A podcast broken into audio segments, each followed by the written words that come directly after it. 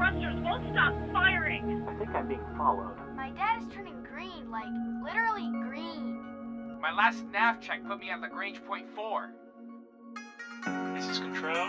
We read you. Keep calm and remain on the guard frequency.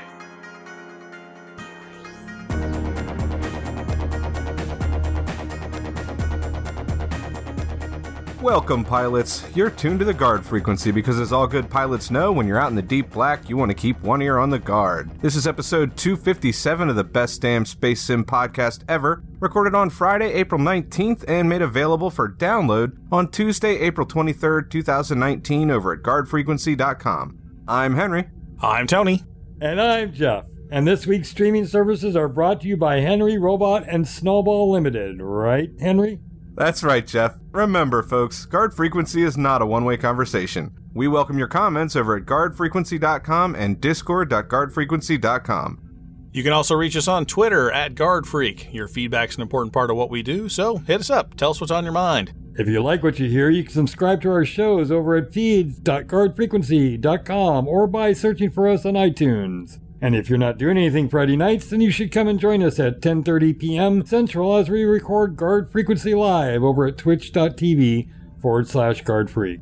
Do you like what we do? Want to help us make the best damn Space Sim podcast ever? You can always support the show by visiting our website, clicking on the Patreon logo, and becoming a regular subscriber. We want to thank all the Patreons who support us week on week. We hope you consider joining them, because the more support we get, the better show we can make. Head over to our website, click on the big Patreon logo to help out. And don't forget about our sister productions, Priority One and Heroes Rise. Priority 1 covers all things Star Trek, from the TV series to the MMO, the novels, the movies, and everything in between. Be sure to check them out over at PriorityOnePodcast.com. Heroes Rise brings you up to date with the world of Dungeons and Dragons. Learn all about the latest publications, tools, tips, tricks, and traps in less time than it takes to skin a wyvern. Head over to heroesrisepodcast.com to discover their secrets. And the housekeeping is done, so let's get to the show. What do we got in store this week, Henry? In this week's Flight Deck, we bring you all the headlines from simulated space, including the latest news from Star Citizen, Elite Dangerous, and Rebel Galaxy Outlaw. Next, we get the news from the Deep Black with Spencer McDunn on Galactic Public Radio. And Commander Kinetic Impulsor helps you get down to the ground in Nuggets for Nuggets. After that, we continue our audio adventure, Guard Frequency Origins, now following Commander Heatherly below the hard deck. Finally, we open up the feedback loop and let you join in on the fun.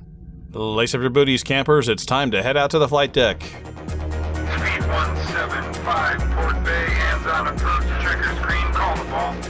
Don't get technical with me.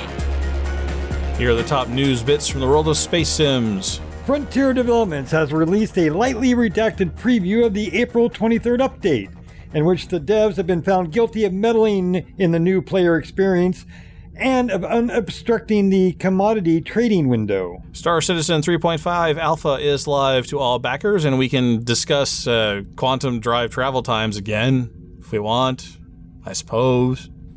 And Double Damage heard our pleas for an update to Rebel Galaxy Outlaw. Too bad they're doing the official stream the day after we record the show. That's a damn shame. But Jeff had something he was he really wanted to say about Star Citizen. Well, I was just going to say, I just got an email today that said that um, 3.5 has made it to the persistent universe. That's what I just said. Oh, Yeah, it's on the live server. okay. That's what the copy said. So we agree with each other. This is good. right. All right, Henry, do you never want to take an opposite stance just to be No, no, contrary? No, no, I agree. no. The email says what it says, and that we all knew it. Okay, okay. I just I want agree entirely. Sometimes I like. I mean, just to revi- revisit the basic design of the show, I always want to have at least three hosts on, so that two people can gang up on a third. So I mean, I really want I, I, that dynamic of like you know two people are yelling at the third person for being wrong. I, I like All that I heard dynamic. was about quantum travel times. I wasn't. I Oh, wasn't oh, oh, okay, okay, all right. So, so all right. So uh, we could we could talk about Star Citizen first though, because yes, indeed, three point five is live, and so it's it's there in the in the uh, live server for everybody. It's bugs, off, off of bugs PTU. and all. warts and bugs and slugs on all and all those things. Um, I don't know if there's anything else really new about it. Uh, we did get through our little uh, uh, staff chat uh, a post that someone, uh, I think it was, well, was it Ben? Ben's usually one who causes that kind of trouble uh, about the uh, quantum tr- uh, drive travel times, which is something we've been kind of keeping an eye on. We've discussed it before. Uh, to s- some people think ad nauseum um, of the uh, the the difference in the the size. The size of the drive makes a huge difference in how long it takes you to get from uh, planetary body to planetary body. So um, there's I, I haven't seen a lot uh, or haven't really looked for a lot of anything else. And the email just went live today, so not a lot of time to digest the transition.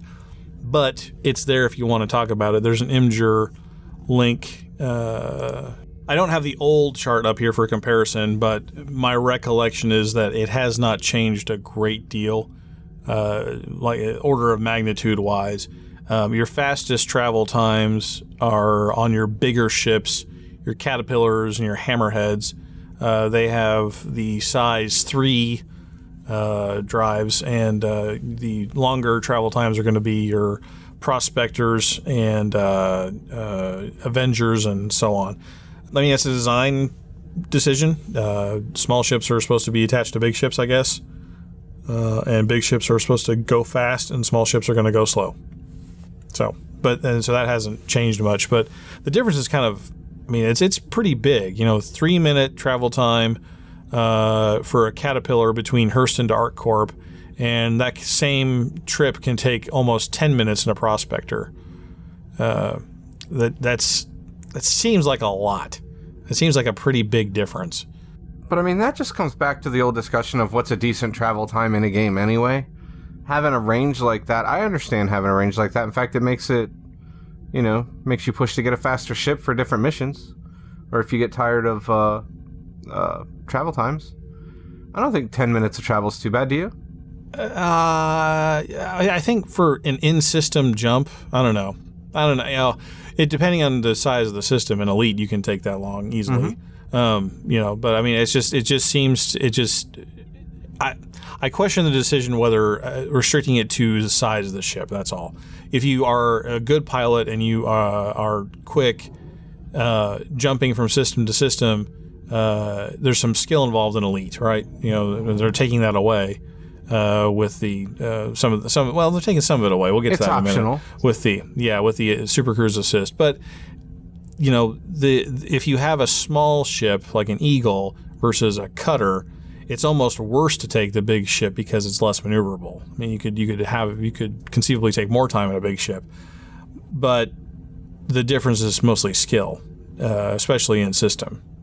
Uh, but you know, the jumping between systems, uh, you're of course limited by your fuel and your mass and, and the size of the drive. But the size of the drive relative to the size of the ship. You know, little ships like the Diamondback Explorer can jump really far. You can cover a lot of light years really quickly in a small ship. Anaconda's big ship, and it, it'll do the same thing. The Corvette is crappy, and it's a big ship. It has terrible range. Uh, and the Type 9 is also a big ship, and it doesn't have a great range.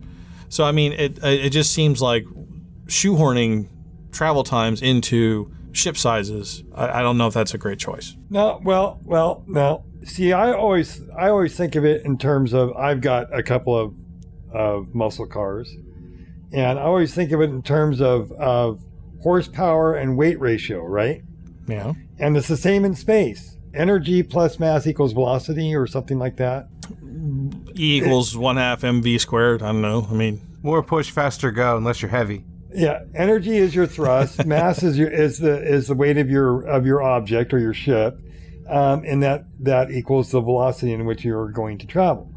So um, to me, it always seems backwards that a that a large ship um, seems to be going much faster or further than a small ship. I get the size of the output, you know, the engines and the and the output all equates, but at some point there's a there's a a spot. There has to be a, a transition spot. I'm not a fan of this idea, but I'm going to defend it a little bit by going all the way back to the age of sail.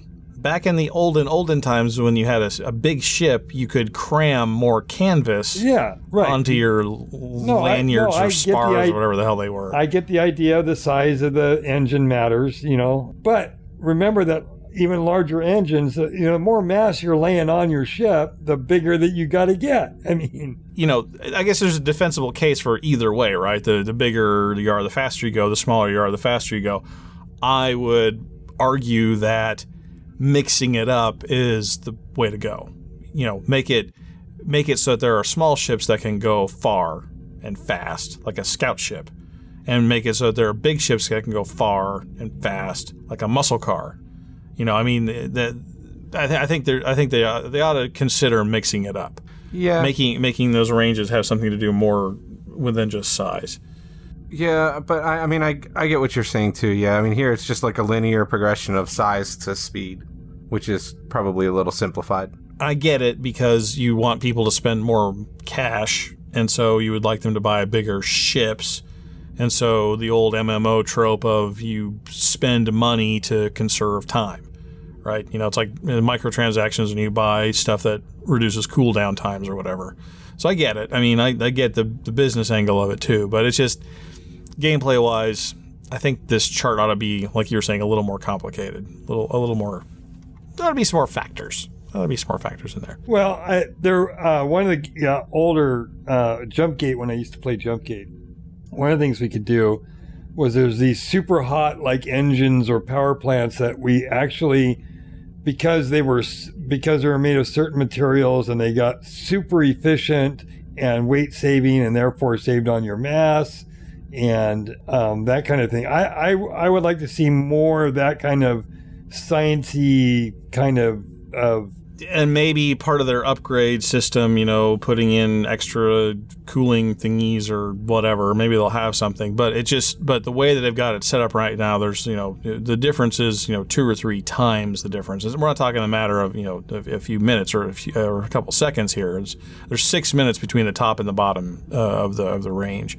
It seems like there's a lot of ground to cover there, and all of the little engines are up at the upper end, and all the big engines are down the lower end. And I think, like I said, I, I'd like to see them mix it up a little more, but you know, that's it's in the hands of their designers, and this is the way they're going, and it doesn't seem to be changing at least from the last time we looked at the chart to today. So uh, we'll see what they do in the future. But, but speaking of people listening to me and us, and and paying attention to what we want people to do, uh, last week, uh, about a week after we did our show, or we, we did our, uh, a couple weeks ago, we wanted an update from a bunch of uh, games that we were promised in the first half of 2019, early 2019. And uh, Double Damage, uh, the Rebel Galaxy Outlaw publisher, uh, came out and had a kind of an impromptu Twitch play through live stream thing and he did a little bit of the sort of uh, early arc of uh, of the Rebel Galaxy Outlaw game that we're supposed to be seeing anytime now. And I don't know if you guys saw that video, but it came through on our chat. But he went through and basically played a lot of the the, the very uh, you know your your first crappy ship. Uh, I think it called, I think it's called the Platypus.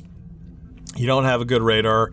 You don't have good. Uh, you don't have a tractor beam, so you can't grab loot. You don't have an afterburner, so you're you're really slow. Uh, and he just kind of went through and played sort of the basic uh, first few uh, minutes of the game, and it looks pretty great. I mean, visually it hasn't changed a lot from the very first uh, from the the, the first re- release that he put Didn't out a while to, ago. It was cool looking already.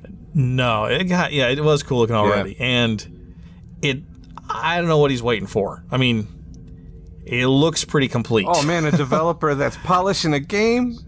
That's I great. maybe maybe that's what Here's it is. what it is. He's like he said something in his live stream about your first ship is a painted potato with a radar and a laser. I think something like that. Maybe he doesn't want his game That's to be great. a painted potato. He wants to release something good.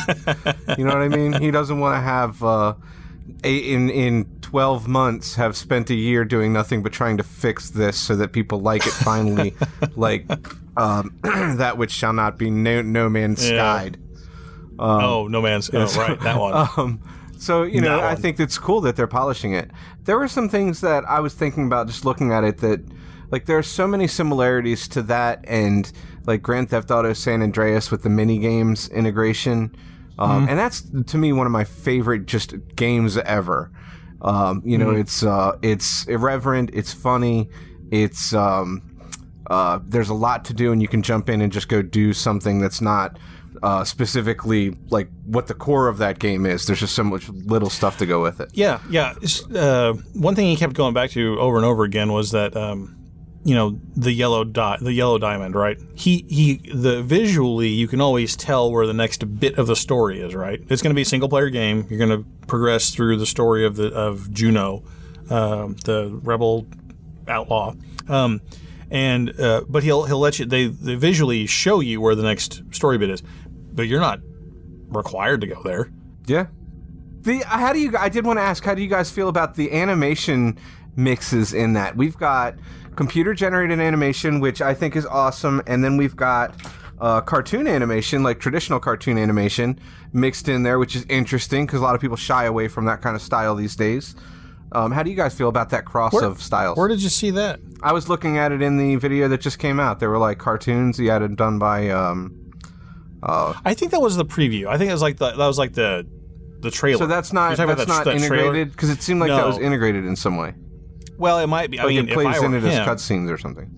it's a really well done trailer. So if I were him, that would would be you know when you log into the game for the first time and you first boot it up, I'd play that. Yeah, it is I mean, cool. that- I, I think I think that should stick around as as like you know the you know this is putting you in the universe, right? Because it's it's you know it's some little it's a little vignette about the heroine character uh, trying to locate a mark, and the mark gets the drop on her.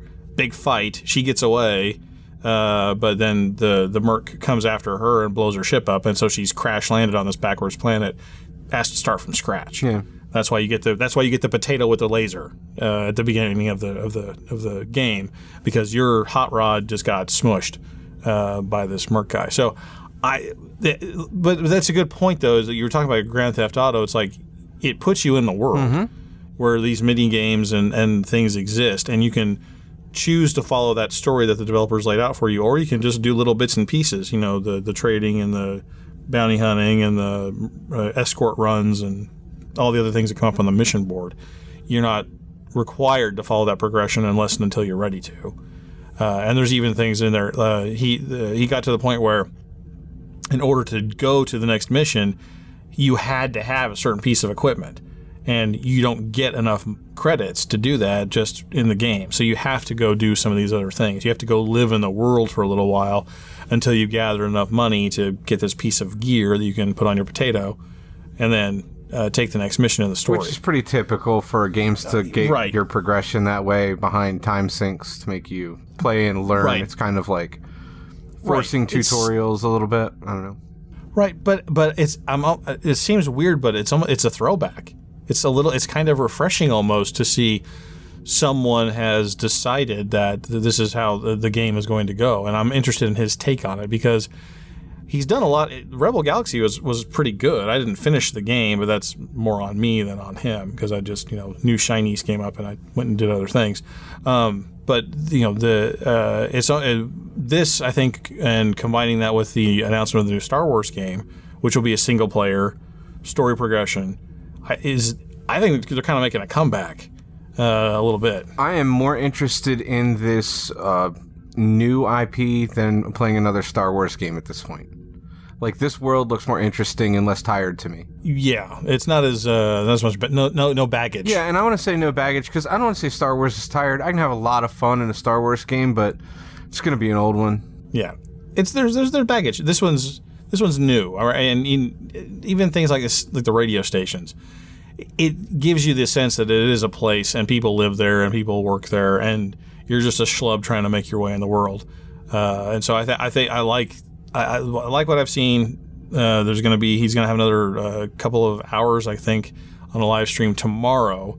Which when you guys hear this, that'll be two days ago, uh, Saturday. Uh, so, but uh, I'm I'll probably tune in for that, and, and maybe we'll have a little bit more next week to talk about. Um, but yeah, um, they heard he heard our he heard our pleas, and uh, he gave us an update. And hear this plea: uh, drop your videos on Thursday, maybe Friday morning, and we'll be Mm-hmm. better off talking about them on Friday night. that would be fantastic. Or join us on Friday. Night Live and talk about them yourself. Yeah, That'd be cool. So that'd be great. So, uh, but yeah, so you know, more convenience for us would be would be much appreciated. But that leaves us with Elite Dangerous, which uh, had they had their own hour of live streamy goodness. Nah, nothing's happening in Elite until 2020. Remember? nothing's happening. 2020 more like more like 423. Oh wow. April April 23rd. We're gonna get our we're gonna get this update, and they had a, uh, a live stream with uh, William and Adam and Adam, and they spent about an hour going over uh, all the new features that they're gonna do, and it's it's basically as advertised. They've revamped the early game uh, a lot. Uh, also messed with your uh, commodities panel, uh, your nav panel, and your background screen. So you know you'll have you can you, your background screen will now feature your ship in all of its glory. So that's glorious. I'm glorified by this. so If you say if you say so. it's it's pretty great. I Um, didn't spend as much time with it as I did. The, excuse me, the Rebel Galaxy Outlaw stuff. Um, I'm excited for it, but I just haven't spent as much time with it. Can you answer a few questions for me? Have you watched it? I would be happy to answer. So we were All wondering uh, last week, I think, a couple of things. Um, the starter system. Are you going to be locked out of that after you st- after you graduate from it? And how you know does that suck to be locked out because you're not able to go home? Um, yes and no. You will be locked out, but you'll be locked out after you leave for the first time. So if you decide that you want to spend some more time in, in the kiddie pool, and I don't mean that in a derogatory way, um, you can stay in those. It looked like there are maybe 10, maybe about 10 systems um, in this little pocket that you could go uh, to, and they have it clearly marked in your galaxy map with a special symbol. It's the Pilots Federation symbol with like a circle and dots around it. So these systems are uh, off limits to anybody with more than one rank in any of the three categories: trade, combat, or exploration. But once you're well, while you're in there, you can stay in there until you exceed that first rank and you leave. So as long as you don't go outside of that 10 system pocket, you can stay in there as long as you want. And what is the narrative reason for this? What tells you you can't go back? The Pilots Federation just says, "Eh, you're too big for this now." What if I forgot my hat? Uh, well, It's then on my couch at my old apartment, Ye- and I just took a drive across town, and now they're like, "No, you can't ever go back." But it's my favorite damn hat. See, in this and Henry, in this game, you are a you're a journeyman. You're a you're a wanderer, a troubadour, if you will. I think that breaks immersion. I- And and if you want to talk about it being in game and having like an in game explanation, then there's this place that is been set aside by government that says, "Oh, this is the place of peace where everybody is peaceful." And look Is what that- happened on Nimbus. the- is that the second story to the right and straight on That's till what I'm morning? saying. Yeah, it's exactly what I'm saying. Look what happened uh, on Nimbus. So, you know, I don't know. I don't get this. I think it's immersion breaking a little bit. I think it kind of sucks. I don't. I don't really get the move of locking it off that way. Um, I would rather see something like they take uh, uh, a core system and have like uh, I don't know weapons inhibitors or something in certain places or heavy patrols of police to make it more difficult to harass people than locking us out by saying you don't have a permit to go back to your house. Like that seems ridiculous. There should at least be some in-game explanation like some catastrophe happens when you jump and you get a news report that for some reason the omega particle is blown up and warp travel within 3 sectors is blocked off for 100 I just like union rules. No, this one again, I just like union rules. The union rules are that uh, this is where you, this, if, if you're an apprentice, this is where you start out. And and in, in the dev talk they did, there was like a little bit. It's not just the fact that I mean the rules are all the same. You can still blow up other commanders. I mean, as long as you're not within the three kilometers or whatever it is of a station, you can still hunt down other people. It's not like that, that any of that's any different. It's just that statistically, you're more likely to come across people of your own skill level, people who are new to the game. People can always wipe their save and jump back into the newbie section and be a total dick to everybody else in their sidewinder. And you could go from harmless to elite and never leave that 10 system area if you wanted to, just killing noobs all the time. that would be if you wanted to. crazy.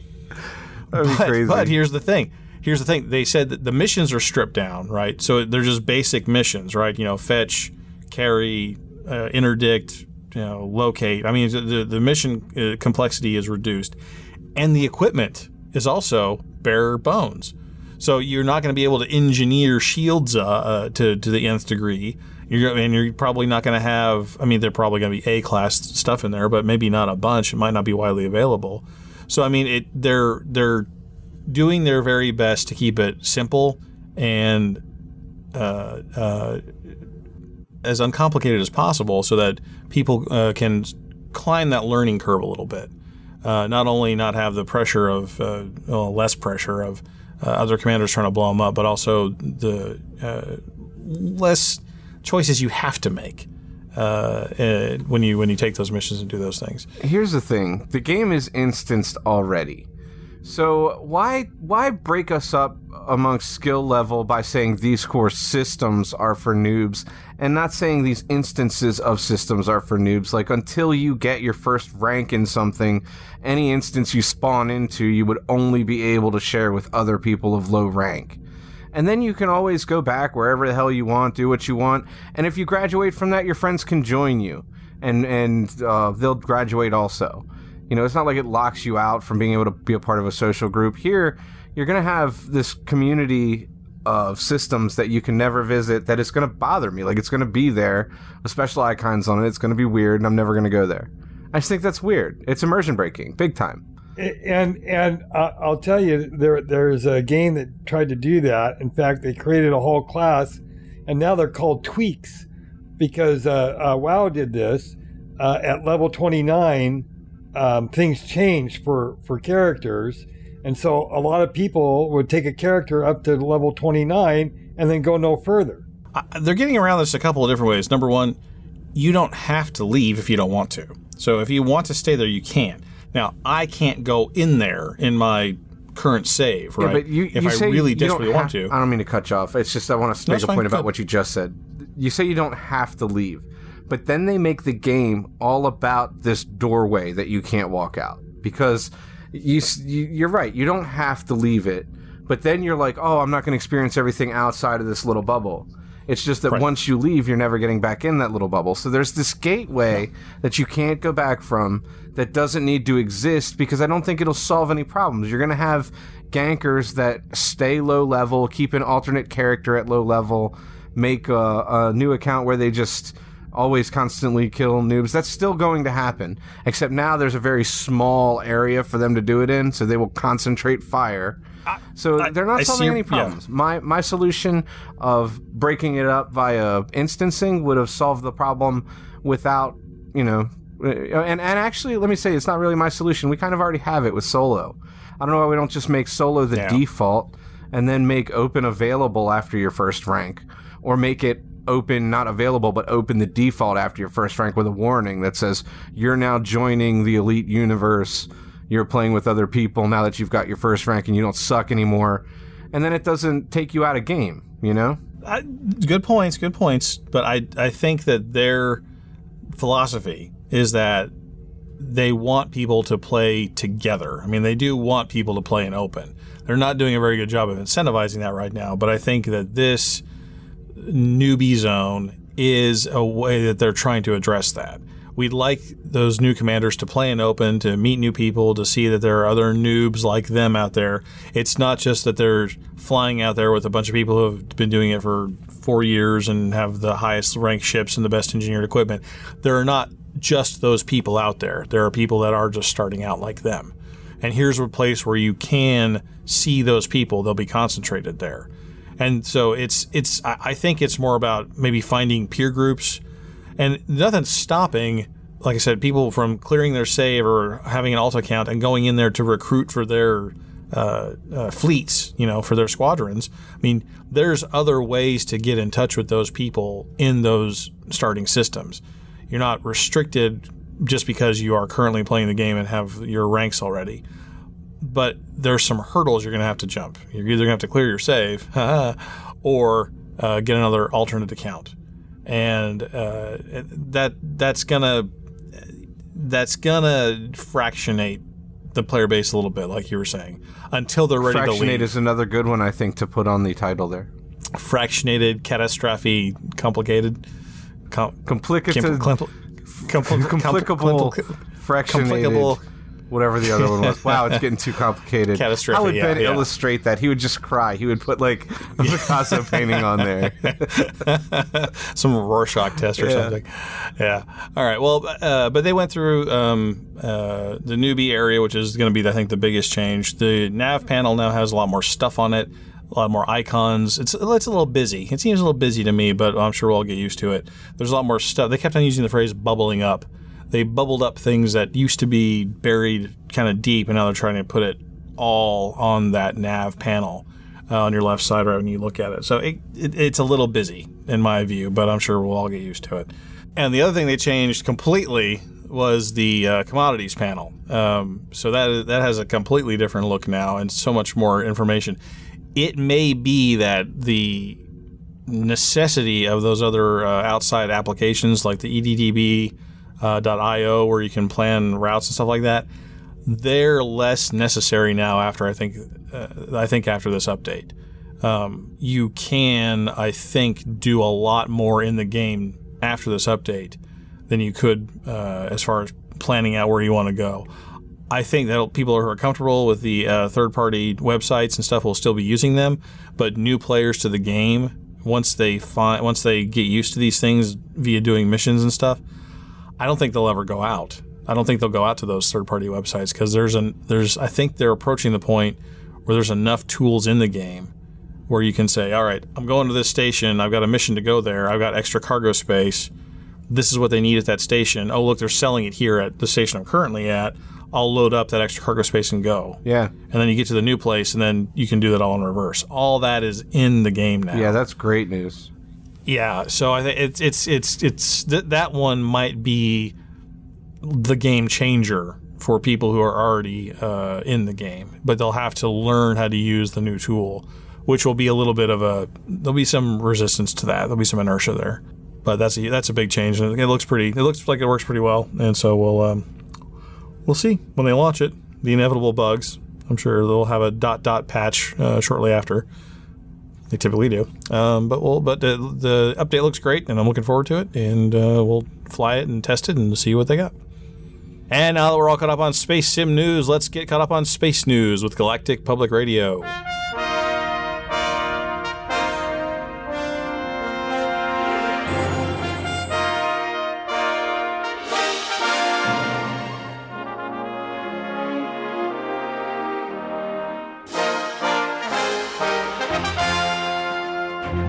Good evening from Galactic Public Radio on NSEATH. I'm Spencer McDunn, and these are the top headlines from around the known galaxy. Thargoid tactics are causing serious headaches for civilian and military strategists. For the latest, we go to Smooth Furnace.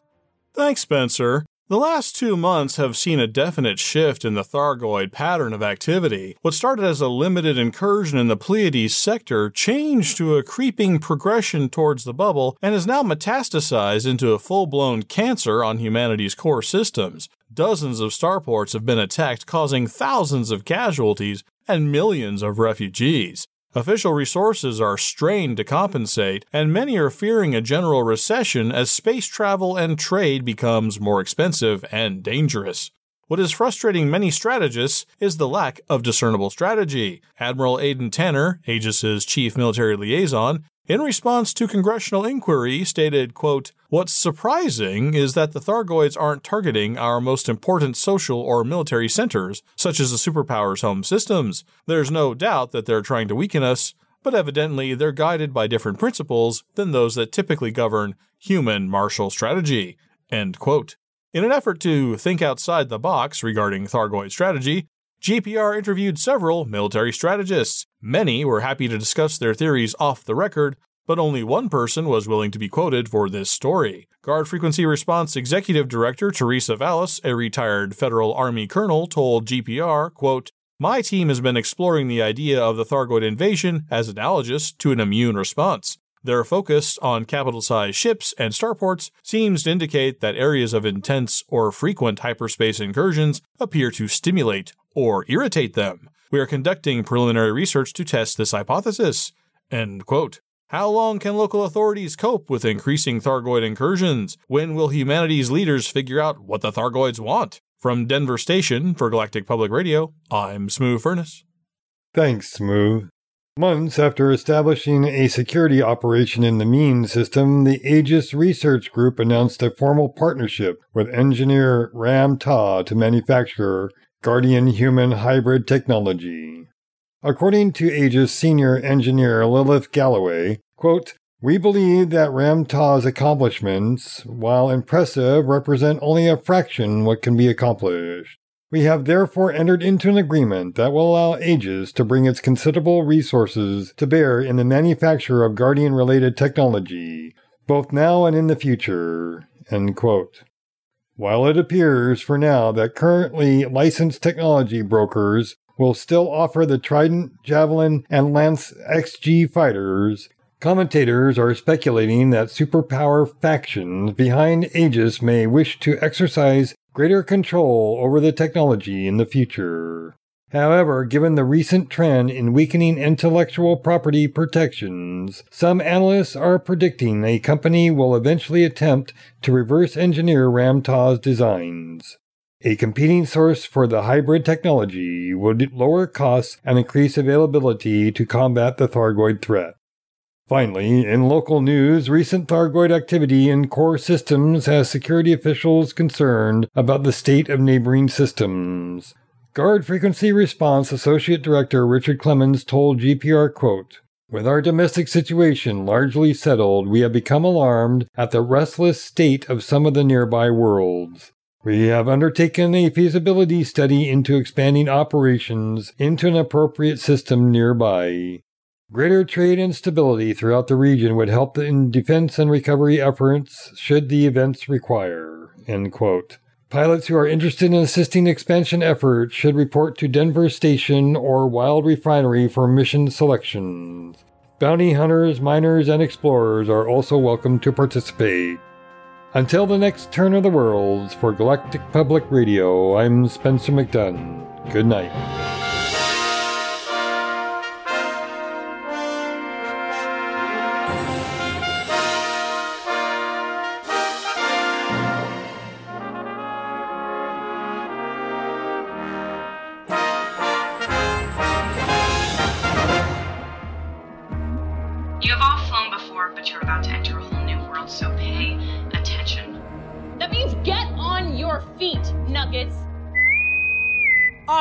On deck? As you were, pilots, I'm Commander Kinetic Impulsor from Guard Frequency Response, here with the essential tips to get you around the deep black and back home again.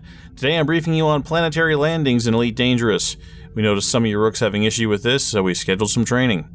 Performing a competent planetary landing can be the difference between your future as a star hopping beer intake and a nutritional supplement for space pumpkins. I hear you nuggets have had just about enough with the whole flying in space part of spaceflight and want to get back to terra firma for sightseeing or mining or racing or whatever it is you kids do these days in the dirt. Uh, that's not really my department, but I suppose that making sure you're able to get back into the black entails you getting out of it safely in the first place.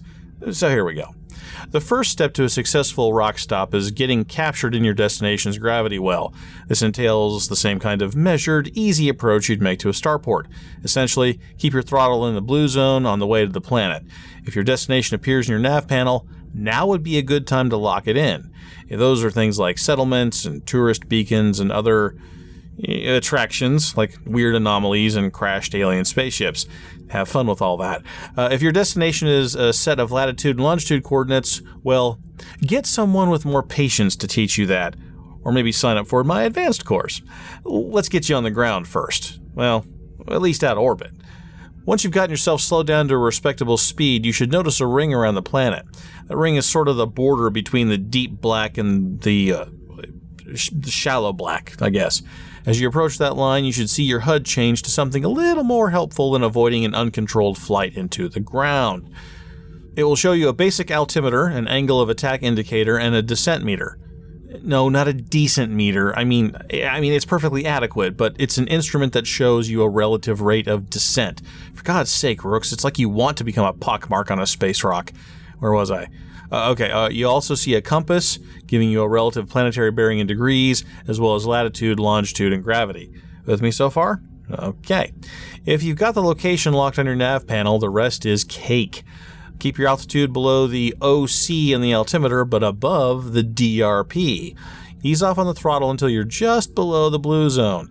Your speed is now dependent on the weird and wacky interaction between your frame shift drive and gravity. Yay, hyperphysics! Anyway, keep an eye on it. Fly around the planet in this zone till you've got your destination reticle on or just below the horizon. Notice that angle of attack indicator? If your nose is pointed at your destination and the AOA is not dark angry red, you're doing just fine.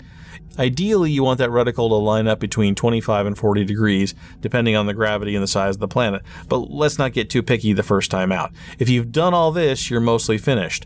Nudge the throttle back a bit and let the computer take over. If you've done it right, you'll see the altimeter pass through the DRP line, which take you to the horribly misnamed glide mode. This is just marketing speak for the zone where the computer, your frame shift drive, and Sir Isaac Newton fight over who's the boss of your sled. That descent meter and the gravity number are important here.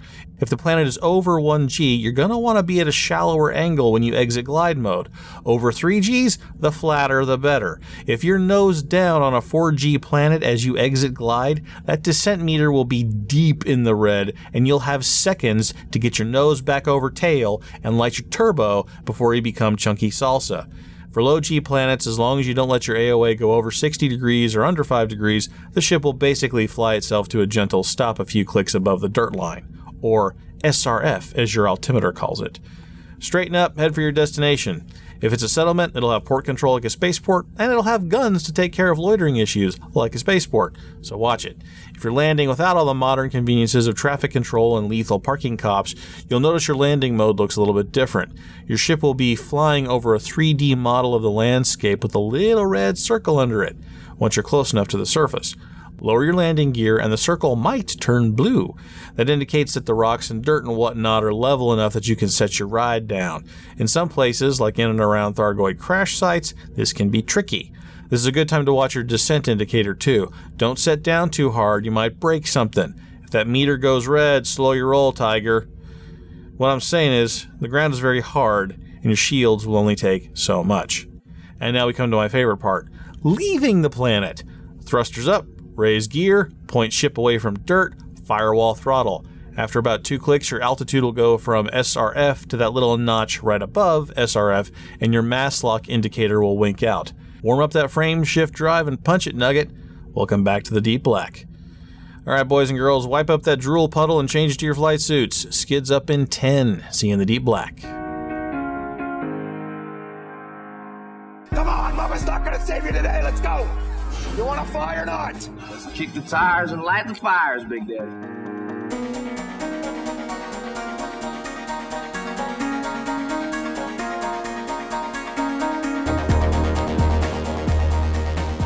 Uh, Valis, I'm gonna stay in the trunk just for a minute and see what happens. These are She says- Trojan horse surprise. She says, perhaps a prudent, uh, perhaps a prudent maneuver. I'll keep my comms open so you can hear what's going on. So Much appreciated. All right, so you'll you'll hear, you'll hear what Valis hears, uh, and you'll be able to speak to her clandestinely if you want to whisper, and the rest of the team as well. If you want to keep a- an open comm, you guys have basically basically earpieces, right? Your your mercenaries people aren't going to look twice at you guys having little little. Okay, I'm gonna try this again. Do you guys hear me now? Oh, there you are. Yes. So I was trying to say I'm getting out. okay. Everybody, hey, they could see you, so it would have been weird if you was like, "Nah, I'm hanging in the car, texting somebody." we have our like tacti- our spacesuits with tactical vests and our all our weapons and stuff on, right? You don't have your spacesuits on because this is an oxygen environment, but you do have whatever jumpsuit or military fatigues. Uh, Clev gave you some military fatigues with extra pockets for loot I like and pockets. bullets. You can all have, you, you all have grabbed military fatigues from from Clev. Basically, the I mean, to military be fatigues. fair, I already had them on. yeah, you already had, and you're all like, yeah. but no one can see that because you're in the trunk. With I your can guns. see it, and that matters to me. well, good. All right, so so okay, uh, with my headset mic again. Can you still hear me? yeah, All right, Yeah. just wanted to make sure. Let's go. Okay, so uh, you're you everybody hops out except for uh, for Rexford. Uh, so he's still he's still hidden. Uh, but as as you kind of gather around Valis, sort of looking around at the zero activity inside the walls of this of this compound, uh, a building sort of off to the side. uh, opens up, and you see a single officer come out. He's uh, you know medium height, medium build, very nondescript, uh, but but you know high and tight, right? He's got the he's got the flat top, shaved hair, a little bit of salt and pepper going on, and he sort of he's making a beeline for Valis, and Valis sort of perks up and looks over at him and starts walking toward him a little bit. You guys are sort of welcome to follow if you want. I pick up my pace to get closer to her. All right. Yeah, Uh, I'm staying with them. All right. So as you all uh, uh, approach, he sticks his hand out to uh, Valis, and Valis sticks her hand out to him, and she and he says, "Teresa, I really wish you had called ahead." And she says back to him, "I wish I could have called ahead, but you did not leave a lot of room in that message for a innocent reply." And you, they're, they're, they're, they're doing the handshake thing where it's like, you let go first. No, you let go. No, you let go first. And there's some tension here that everybody can kind of see. And he looks around at the three of you and says, uh, This is your crew? And she says, Yep, this is my crew. And he goes, Let's talk inside. Sergeant! And uh, he, he sort of yells out, and you see a woman, a very tall woman, like a, like a serious soldier, large person. Don't mess with her. Uh, sort of come out from the same building and uh, walk towards the little group. And he, uh, the colonel says, Sergeant, get these people squared away. Begin prep for, uh, prep for our mission. Uh, I'll be out in 20 minutes. And When when you say tall, do you mean like six foot five tall. okay? Like, Like is she like genetically modified or is she just tall? oh, that's a good question. Why don't you roll a uh, a, a, a thing for that? Let's do. no, that's the thing. Yeah, The let's thing, let's, I roll roll, thing. let's how would let's see how would how would one how do you want to find that out? I think that's the question. hand? How do you want to find that out? Um, hmm. Streetwise, would that be a thing? Would there be like augmented people on the streets? Would that not be like cyber? Well, cyber is different than genetic. He's like, Oh, he's, okay. he's looking for genetic. Yeah, cyber is obvious, Okay. right? It's like you know stuff, right? It's like you know. Are you sure? Are you sure you don't want to use charm? Use what? Charm? Oh, I could. I guess I could just. You could just yeah, you could have a seven a seven streetwise. You are aware that there have been number a number of advancements in genetic engineering, some prenatal, some postnatal, some career oriented. Uh, however, there's nothing obvious about what uh, what's happened. She, you know, there's nothing that, that just pops out at you like the, oh yeah, she's had her work done. Uh, but it, she's above norm on height and weight and muscle from what your experience is. You would not like to challenge her in a fight hand to hand. Okay. All right. Well, I, I introduced myself then. Okay. She she stick you stick out your hand. She sticks out hers, and she says, uh, "What did I call her? Oh, sorry. Yes, Sergeant First Class Bell. I'm Commander Kinshadow. You can call me Roland. Very nice to meet you, Roland." She looks over at uh, Adira. Sergeant Bell. Dira. Mm. She looks over at, at Ale. Sergeant Ale. Bell. Hail. Nice to meet you. Follow me. And she turns around and heads back. Uh, heads uh, head, doesn't head back to the building where her colonel and, and your boss went. She heads towards like the main, the central building, and she's walking uh, towards the building. She says, uh, "This is the main barracks. We are gearing up for our mission. Uh, the rest of the platoon is currently on duty. I do have a few people uh, detailed to arrange our equipment, uh, but that should be done within the next hour or two. Uh, what's your timetable?" Uh, well, unless we need some sort of special equipment for the mission, we're set. I believe we have everything that we are required. Uh, do you have adequate seating uh, for all of our troops? No. She stops in her tracks. And our our SRVs are single occupancy drivers, and uh, we have uh, just a prisoner pod in the back. She rolls her eyes. Look, Tin Can Man, well, this is the army. We walk where we need to go. I meant, do you have room on your ship for everybody? Probably. It's a big ship. It's Valis' ship. I don't even know how big it is. It is a Corvette. How many people will fit in a Corvette? How many do you have? That's it. She starts rolling her eyes. I have 40 troopers under my command, plus the commander. That makes 42. Do you have 42 seats on board your vessel or not? Can I, can I roll something for that? Do you roll a do you roll a systems check? Uh, I always there seems to be like a little thing that highlights whenever Tony. Can I can I hear the conversation? You can hear the conversation, yeah. Just just say yes. All right. I assume we have our comms on, so Yeah. Yeah. Yes. Somebody asks you if you were God, you say yes. you say yes. you so oh, she says, "Fine." That might be the first thing that goes right for this entire godforsaken planet. And she starts stomping back to the the. Can, can, can, you know, while we're moving here, can you give us a quick briefing on what the mission is? She stops and looks at you and goes, "We're redeploying." To where? That's none of my business, and none of yours, quite frankly, unless you're the pilot. Are you the pilot?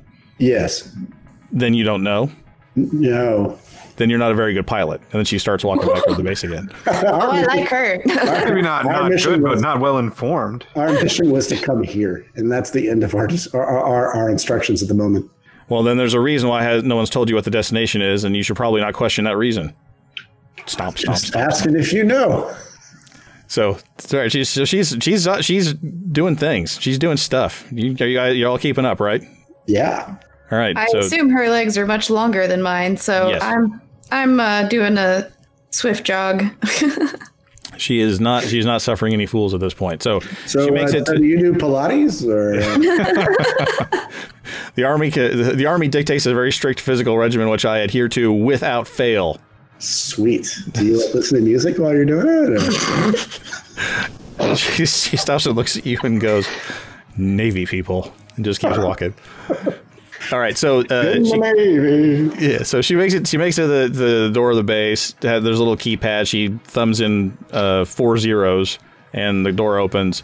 And inside the the base, a you see, secure password. Mhm. well, that might be a clue. Uh, so uh, she opens up, and basically you see just a s like a squad barracks. There are 40 beds, basically, in one private room off to the side, uh, and everyone can roll perception for me. Okay, buddy, what's on your mind? We're all friendlies! So let's just be friendly! Some say he genetically engineered fish to have bendy legs, and then he gave up when he realized he was just making two knee fish again. But all I know is he's called the Shiv, and he'll put together this week's feedback. That's a good one, man. when I said it out loud, I got it. oh, you didn't get it when you read it? That's funny. Now, when I read it, I didn't get it, but when I said it out loud, I got it. You have to, sometimes you have to say these out loud. Uh, it was good. Uh, well, I like tuna good. fish, so yeah. yeah, exactly. Yeah, I like I like apples. Do you put apples in yours? no. That apples, sounds horrifying. apples and celery. Why would no, you ever apples do and that? celery. Apples and celery. Chop up apples really small and, and chop up celery really small, and then put it in your tuna fish. Celery, I'm digging. I never heard of apples though. That seems like It- witchcraft. I, I, I it, it is. It's it's sorcery. I'm telling you. Give it a shot. You will not regret it. I, I promise you. Give it a shot. Uh, recap of last week's community questions. Community question What other quality of life feature would you like Frontier to address before the 2020 expansion? And what would you like JJ to fix in Star Wars Retrocon of the Jedi?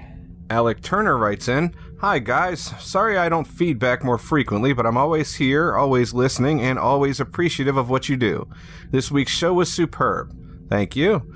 Your summation of the Elite April update beginner features was spot on. Nailed it.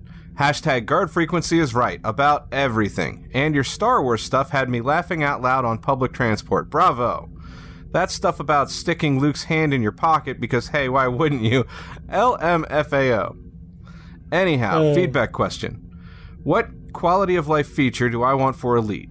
It's a simple one, really. Surely, how hard can it be? And it's the same one that I, and man, many others, have been calling for for over a year now better bookmarks and planetary surface bookmarks. So, by better, I mean the ability to organize bookmarks into named folders mining, scenic, engineering, racing, etc Here, here. with each folder having a color which corresponds to the bookmark icons on the galaxy map, plus the ability to toggle their display on and off, and by surface, I just mean the ability to arbitrarily bookmark locations on planet surfaces so we don't have to navigate by coordinates and or use third-party tools.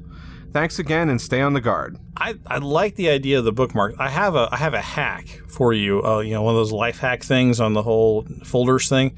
It's not an official folder thing, but what I typically do with my bookmarks is I will bracket, I will edit the name of the bookmark, and do a uh, do a bracket, and then whatever it is. Like for for uh, for uh, for Denver Station, I have bracket and Seath close bracket, and then Denver Station. So the bracket sorts it all the way to the top. so that anything in the ANSI system is just right there at the top of my bookmarks. Hmm. So then you can do that for, like you were saying, for scenic and engineering and racing and all that kind of stuff. You just bracket racing, close bracket, and then whatever the name of the system is. That's fantastic. I'd never thought yeah. of that. That's really Yeah, great. so, but that uses the sorting of the the list to just do that. So that's my hack. That's my way of getting around that. you were So- talking about needing a nugget segment. It wouldn't be bad to talk about how to organize your bookmarks using the system that's available, even though it's not awesome. Yeah, Because well, that, okay, that's something I will do now that I hadn't thought about. That's really cool. Well, you're welcome. It's, you know, so we're all about solutions here at the Guard Frequency, and so so there you go. Uh, but yeah, so that that's my that's my workaround on that. But I like the idea of being able to drop an arbitrary waypoint and have that be a bookmark. I think that that's an excellent idea, and they should be able. They, I say should be able to just program it. Just just program it. Just just just do that. Uh, just make a program. Uh, but I, that would be probably that would be very helpful. I mean, especially for squadrons, right? It's like rendezvous at the meetup spot, right? Well, some guy goes out there ahead of time, drops a bookmark, and shares that bookmark with the rest of the crew. You all know where, where to go. Even if they wanted to make it something, uh, something like you have to buy a navigational beacon and deploy it, that would be fine. Yeah, yeah. It could be it could be another module or something like that. Yeah, you know, something You- for you something. Have it uh, fill a limpet spot because navigational yeah. beacons could be just be like limpets. Just drop Yeah, them and you, leave and them. you have to and you have to load it into your SRV. You drop your SRV off, right? You drop your SRV off, and, and then you uh, get it from your cargo bay, drive it to wherever you want it to go, drop it on the ground, and then it's set up. So even something like that, uh, where where pe- the the idea though is that it's something you can share. It's a physical thing that you can share uh, in the in the universe that people know where to go. So like you saying, you don't have to uh, go to a third party website to guide you with latitude and longitude numbers uh, to to do that. So no, I, I like the I like that idea, and hopefully the workaround I suggested helps you, and uh, good to go. Uh, oh, uh, it's and by the way, it's Alec Turner O'Donnell Settlement Kume Chai Hercules. Now about one third of the way around the first Great Planetary Expedition. Oh, That's wow. his full title. Yeah, that's his full title. So we want to make sure we get all that. And uh, Ken from Chicago writes in and says, I'm deeply flattered that you posted my tweet as this week's community question. By the way, the tweet had a trailer for hashtag PlanetBase. I went and put the hashtag in there again. Uh, it's only a few minutes to watch. Basically, you build a space base on another planet, rocket ship emoji, thumbs up emoji. Building a space base on or orbiting a planet could be used to generate missions in Elite Dangerous, gathering resources, ferrying passengers, defending from pirates, etc. Hashtag or uh, uh, rocket ship emoji, excuse me. Uh, in return, you build up a great reputation that gives you bonuses in trade, repairs, etc. at the base. Thumbs up emoji. I, uh, I I love it. I love the game we're building, and yes, I I think I'm I'm I feel like my prediction or my hope is maybe a little out there now, based on our more recent discussions of what the 2012 and 2014 roadmaps for Elite were.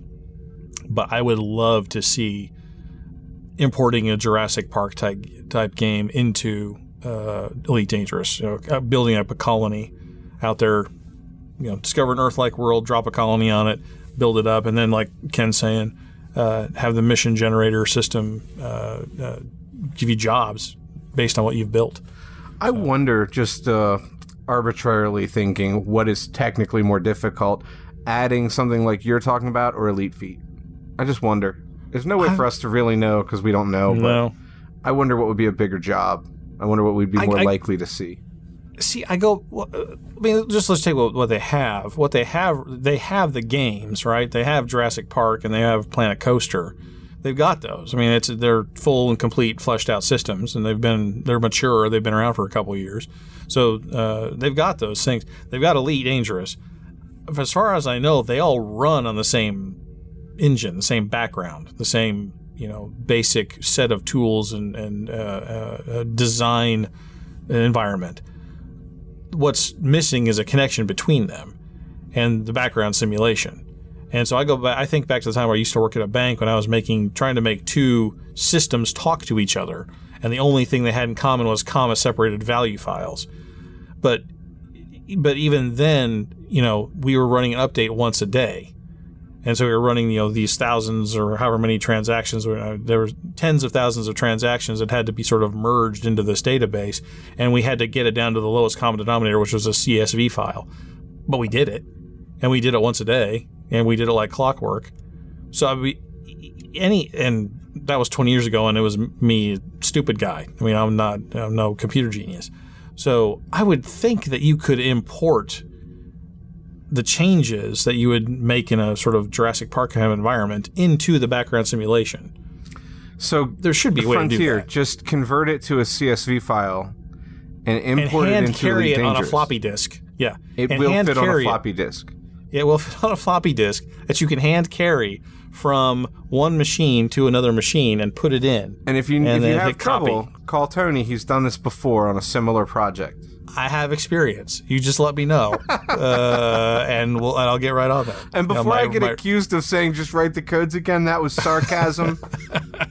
I'm just saying that out loud this time because people get mad at me. Right, right, right. Yeah, well, because it's my idea. They should get mad at me.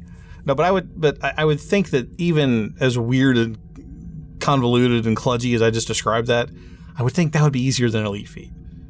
I would think that would be easier than. I don't know. I would expect that Elite Feet is really just a matter of defining like another entity in the game. Like you have ships that are huge, ships that are small.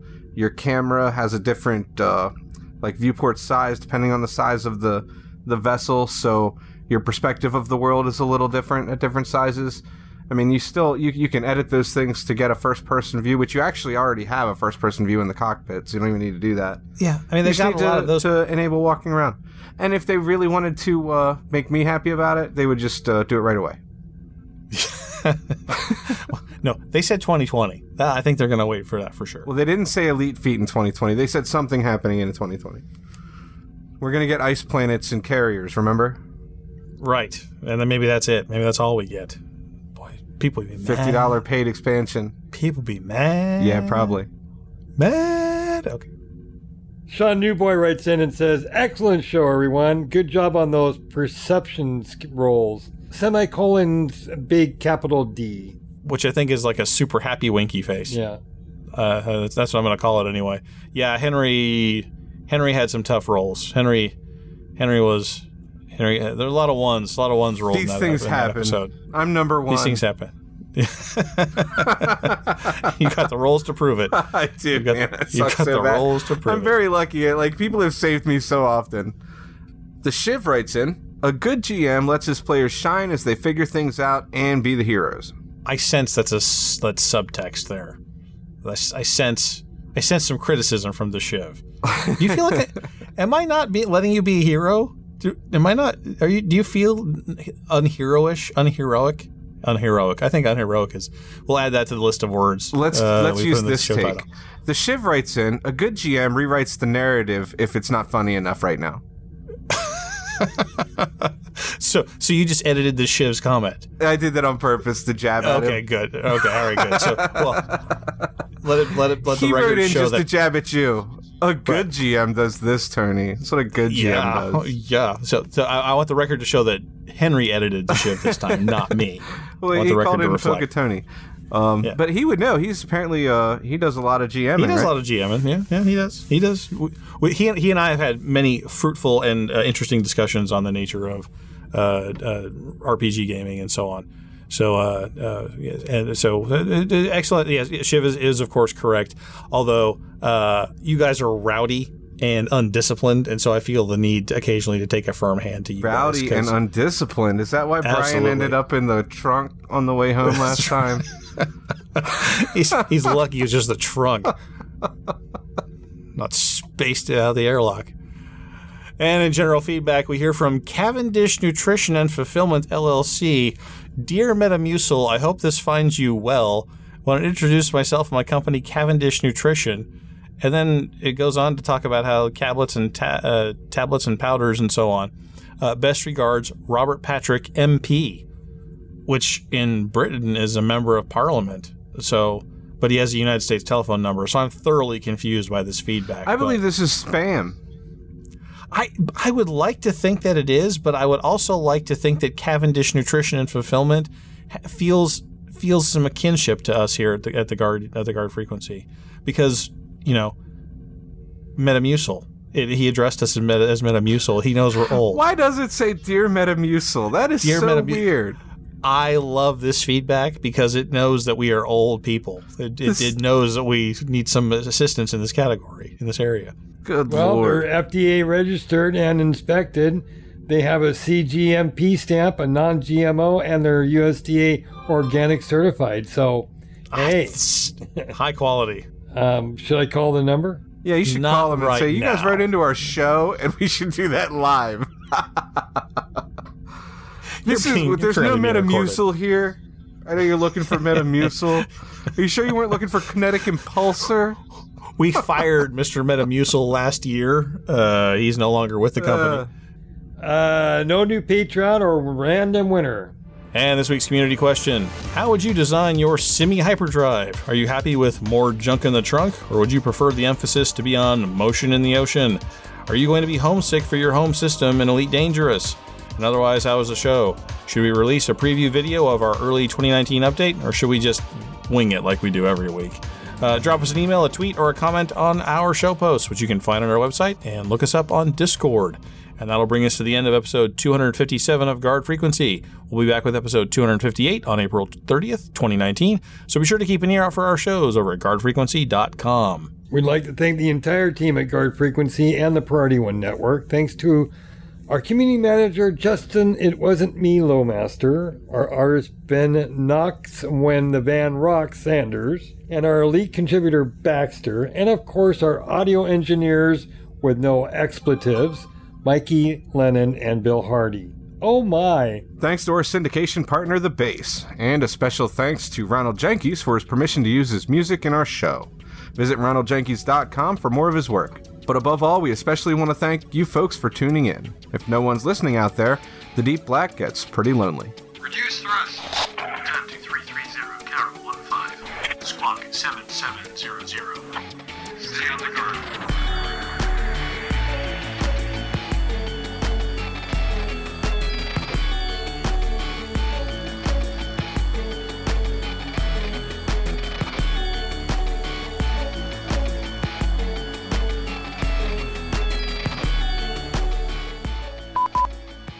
Oh god, that didn't come out. Yeah, yeah. you'll Go ahead and try that one more time. You know, they start off great with the phlegm, and then just kept going right after that. So let's.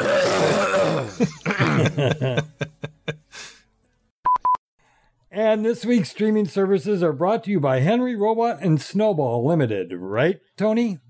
And that's me, not Tony. Oh, so that's okay. right, Brian. so remember, go Ben, start with priority one is not a one-way conversation. All, all, right, all, right, all right, all right. start start with, and I'm Jeff, and we'll just like beep beep. And for the record, hot and spicy floppy rocket ship with large spherical blast for uh, fuel tanks was uh, skipped, I guess, on purpose. Because what is that? And double. Well, on. Uh, Go ahead. I'm sorry. I was gonna No, say no, no. the, it's because you gotta read the copy. Read, read the copy. all right. H.